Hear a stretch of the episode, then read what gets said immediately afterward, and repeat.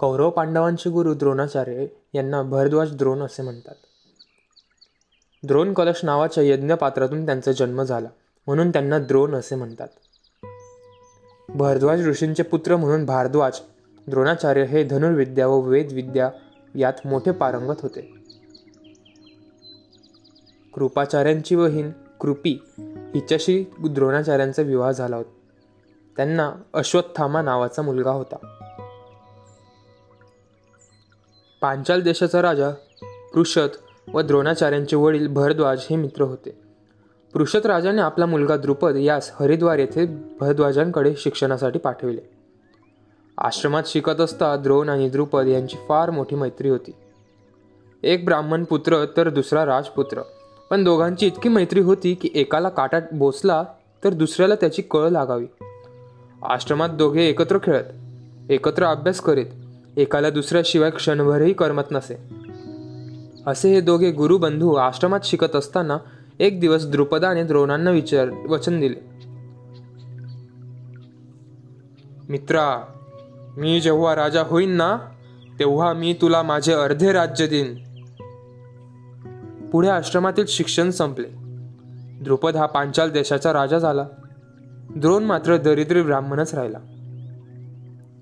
द्रोण आपल्या बायका मुलांसह एका गावात राहत होता व कसे तरी पोट भरीत होता. दिवसामागून दिवस जात होते पण द्रोणांची परिस्थिती काही सुधारली नाही. एक दिवस अश्व अश्वत्थाम्याने श्रीमंतांची मुले दूध पिताना पाहिले. बिचारे अश्वत्थाम्याला दूध चवीला कसे लागते हे सुद्धा माहीत नव्हते पण बरोबरची मुले दूध पितात हे पाहून आपल्यालाही तसे दूध मिळावे असे त्यास वाटले तर काही नवल नाही. पण दूध आणायचे कोठून? दुधासाठी गाय हवी. द्रोणाने नगरात फिरून कोणी गोदान करते का पाहिले? पण त्याला काय गाय मिळाली नाही. तेव्हा अश्वत्थाम्याच्या आईने पाण्यात पीठ कालवून ते त्यास पिण्यास दिले. तेव्हा मी सुद्धा गायीचे दूध प्यालो असे ज्याला त्याला सांगत अश्वत्थामा आनंदाने उड्या मारू लागला ते पाहून द्रोणास आपल्या दारिद्र्याचे अतिशय दुःख झाले. दारिद्र्याने गांजलेल्या द्रोणास आपल्या मित्राची द्रुपद राजाची आठवण झाली. त्याने आपणास अर्धे राज्य देण्याचे वचन दिले होते. राज्य राहू देते. राज्य घेऊन करायचे काय? त्याने एक दोन गाई दिल्या किंवा थोडेफार धन दिले तरी तेवढ्यानेही आपले दारिद्र्य कमी होईल. आणि आपला मित्र राजा आहे तो आपल्याला काही नाही म्हणणार नाही. असा विचार करून द्रोण पांचाल देशात द्रुपदाच्या वाड्यावर गेला. तुमचा मित्र द्रोण आला आहे. असा त्याने राजाला निरोप पाठवला. बराच वेळ झाला तरी द्रोणाला बोलावणे आले नाही. म्हणून द्रोण वाड्यात जाऊन द्रुपद राजासमोर उभा राहिला. पण द्रुपदाने त्याच्याकडे पाहिले न पाहिल्यासारखे केले. तेव्हा द्रोण म्हणाले अरे राजा तू मला ओळखले नाहीस का? मी तुझा मित्र द्रोण. भारद्वाजांच्या आश्रमात आपण एकत्र शिकत होतो. पैसा आणि सत्ता माणसाला बिघडविते हे अगदी खरे. धन सत्तेचा माज चढला की माणसातील माणुसकी लयाला जाते. त्याला भूतकाळ आठवत नाही. नाती गोती मित्र स्नेही यांची त्याला पर्वा नस नसते. राजा द्रुपदाचे अगदी असेच झाले. द्रोणाने त्याला साऱ्या खानाखुना सांगितल्या पण द्रुपदाने त्याला ओळख दाखवली नाही. द्रोण द्रुपदाला पुन्हा पुन्हा ओळख पटवून देऊ लागला. तेव्हा द्रुपद राजा त्रासिक मुद्रा करून म्हणाला कोण? तू द्रोण?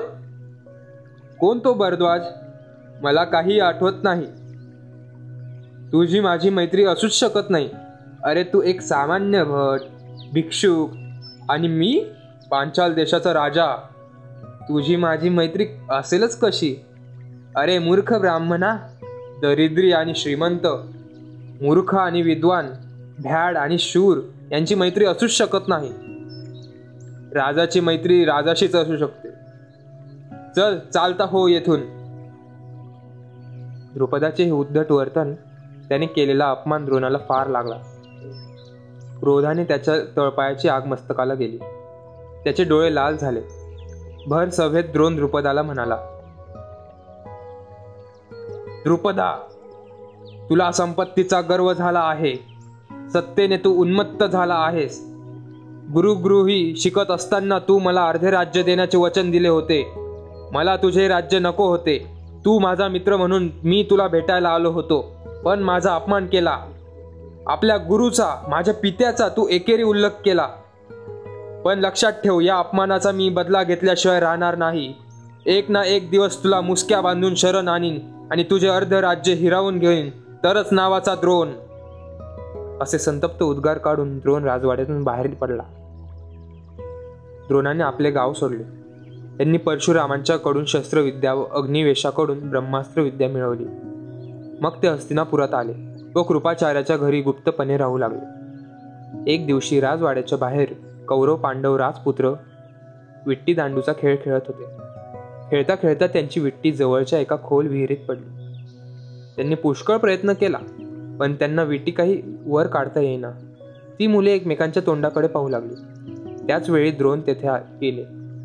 त्यांनी त्या राजपुत्रांची चौकशी केली आणि हसत हसत म्हणाले अरे अरे तुम्ही शक क्षत्रियांची मुले आणि साधी विटी काढता येत नाही? थांबा मी तुम्हाला तुमची विटी काढून देतो. असे म्हणून त्यांनी ऐशिक अस्त्राचा उपयोग करून ती विटी काढून दिली. त्यावेळी द्रोणांनी त्या मुलांना अस्त्रविद्येचे अनेक अद्भुत प्रयोग दाखवले. मुले आनंदाने उड्या मारू लागले. आम्हालाही ही अस्त्रविद्या शिकवाल का? असे मुलांनी विचारले असता द्रोणांनी हो म्हणून सांगितले.